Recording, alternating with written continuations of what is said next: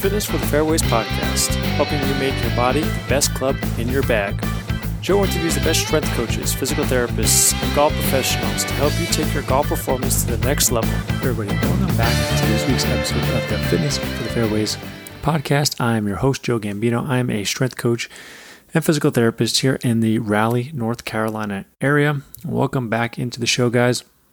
Today we're going to be talking about what I have learned over the past year as far as how my fitness training has carried over to my golf game.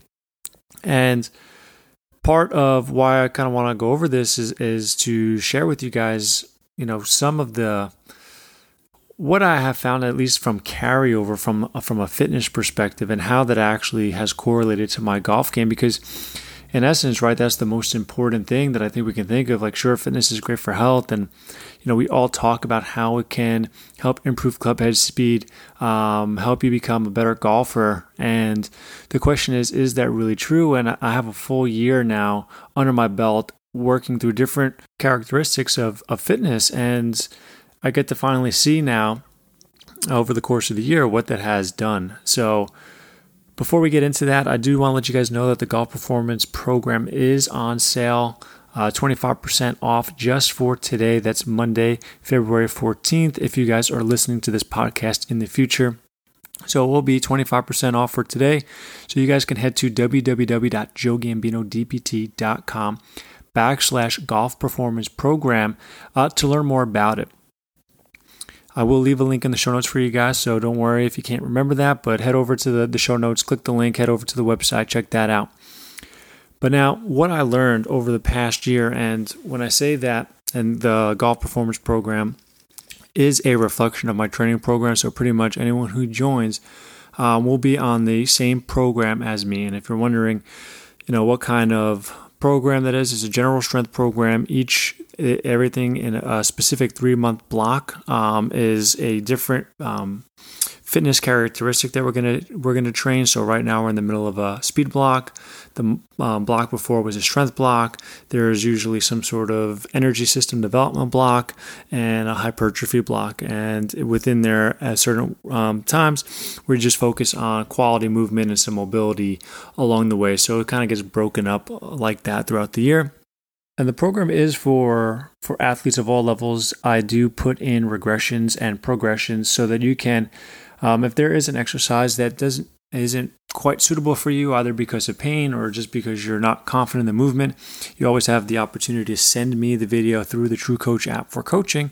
Um, but there's always a secondary option um, that you can fall to and, and uh, perform, usually it's a regression. It's a slightly easier variation that would be a little bit more user friendly for someone who's has maybe a little bit um, less of a training age or is just not comfortable with that movement. So it really allows anybody really to get involved and, and see progress pretty quickly. Um, but from here, let's dive into to really what I've learned. So number one is that golf performance um, training can help you feel good. And I think that this is really kind of the primary goal that I have throughout the entire year. And a little bit about the history for me is, you know, I deal with, I've suffered from low back pain, and I don't know if you guys have listened to this podcast long enough, if you guys have heard my story already. Um, but in my 20s, early 20s, I was diagnosed with herniated disc in my back. I've um, I was playing softball. Uh, I was coming in on a fly ball, and I had rotated in a specific way, and I just had some shooting pain through my back. Um, really, just like dropped me to my knees. I had to literally crawl off of the the field, and you know dealt with some pain for a significant period of time and was able to get that under under wraps and felt better. But then I've dealt with periodic pain um, over over time, and really a lot of what I do, and, and if you guys are on my social media channels, you'll see a lot of things are about mobility training.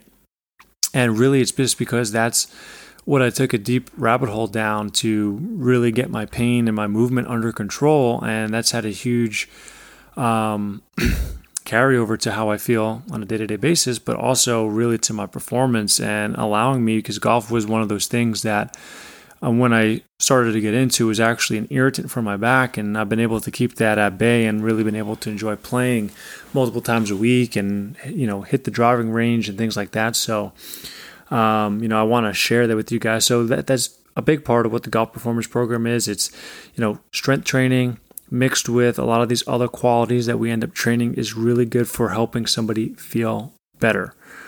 Right. So you know, longevity is the name of the game. I think when we talk about the long term athletic development of a golfer, it's not just can I swing faster.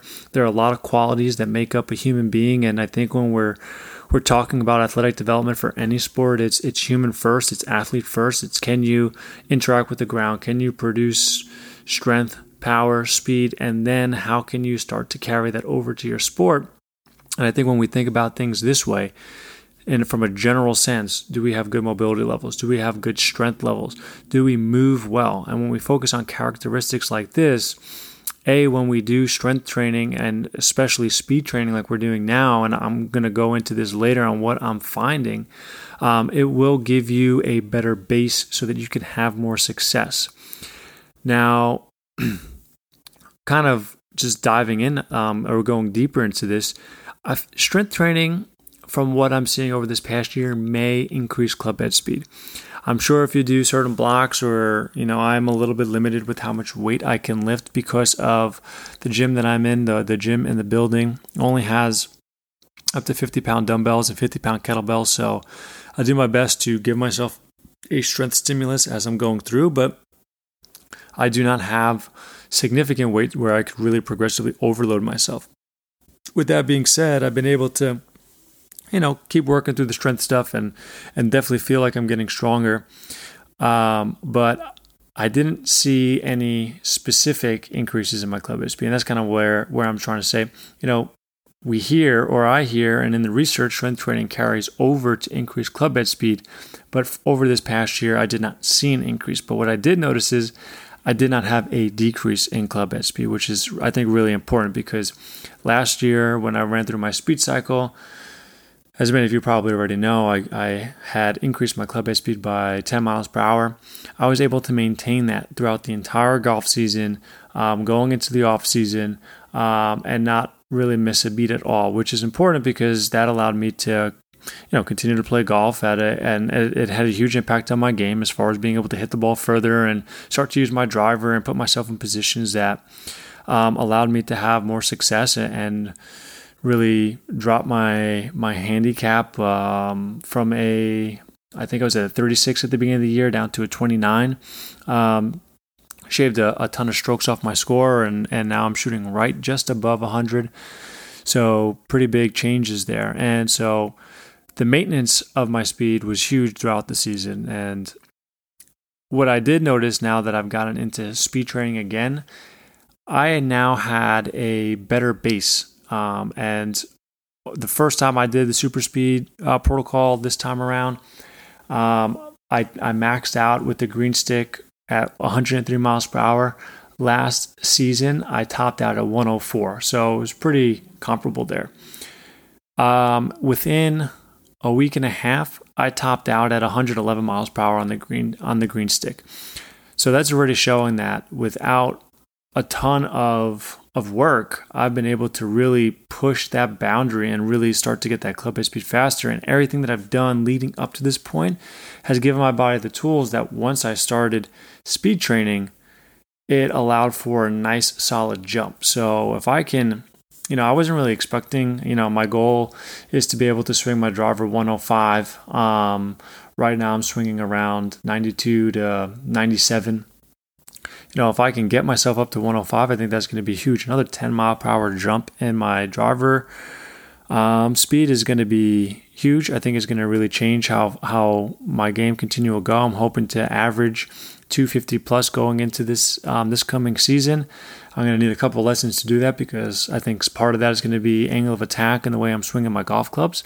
But overall, you know, being able to get another huge jump like that is going to be you know, it's, it's actually going to be way more than I, I honestly expected. And I, a part of that is attributed to being able to, you know, feel good and, and maintain my strength levels and increase them and giving my body more um, capability to, to swing the club faster. And, and big part of if you do want to increase your club speed from a golf performer's perspective, you have to do some sort of speed training. And that could be um, sprinting. That could be, and, and I really think that it does have to be more, um, you know, fast driver swings or, or, doing something like super speed, um, mainly because, you know, it's the principle of specificity where, you know, you're really working on creating speed for a very, very specific task. And, these things are showing to have um, really, really big impact. So I'm really curious to see as I go through level one and level two um, of the super speed protocol, and I'll keep you guys posted with where I end up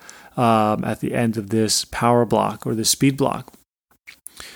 But you know that so big keys here that that I'm learning is that a we use fitness training or performance training for the long-term athletic athletic development of golfers. So quit worrying about oh i have to you know club head speed every single time that i go work out. I have to get you know faster and more powerful every single time that you hit the gym. It's a think about it from a long term perspective. And a big part of that is doing the basics is making sure we move well making sure we have fundamental strength levels and that we're moving well. From there um, having adequate strength levels can at least help you maintain your club head speeds. It's going to help you continue to feel good throughout your season. You should not stop in season training. You just don't focus on um, really improving the qualities. You work more on maintenance, maintenance of strength, um, maintenance of power, maintenance of speed. It doesn't need to be crazy. You're just going to to really focus on really what you can. This way, you can enjoy playing golf and not regress you know, and, and, feel like you're losing club head speed because I've heard this uh, a thousand times, and this was me in the past where I make all this progress, and then if you stop doing something for a while, um, all of a sudden things start to regress. So we want to really use strength training as a way to maintain, especially in season. This way, on your off season, you can now have a better capacity. You're, you've maintained where you've been. So now, when you actually hit that time period where you're going to try to actually really improve your performance, you're going to hit the ground running when you do so. Um, and lastly, kind of recapping, a speed training is a must. You have to, to do it if you really want to swing the club faster. If you don't really care, it doesn't matter. But then, you know, I think from uh, your perspective, right, if you don't really care about swinging the club faster, the big thing is, you know, making sure you're doing some sort of mobility work, strength work, and and really some general preparation training because that's what's going to help you feel better and reduce your injury risk and and if you are dealing with pain potentially help you get out of pain right? So you're going to want to use fitness training from a from a human perspective. Just let's get the body moving good let's help the body feel better and let's give it the tools to do whatever it wants on and off the golf course. So real quick episode here guys. I, I wanted to dive into um, a little bit of what i've been seeing because all the marketing that's out there is going to tell you that if you do some strength training, you get on this on this 10 week program that you're going to see massive changes, and that may or may not be the case. It really depends on what the focus is. Um, but think of your training more from a long term perspective, not just a 10 week period, an 8 week period, a 12 week period, or whatever it is, right? What are you doing over your long term career or your life um, to continue feeling better, moving better, getting stronger, and in reality, doing all those things, how that carries over to your golf game. So, if you guys are interested in the golf performance program, you are more than welcome to sign up. Head to www.joegambinodpt.com backslash golf performance program and get 25% off today only. Uh, it's the best price that I've offered so far, so take advantage while it's here.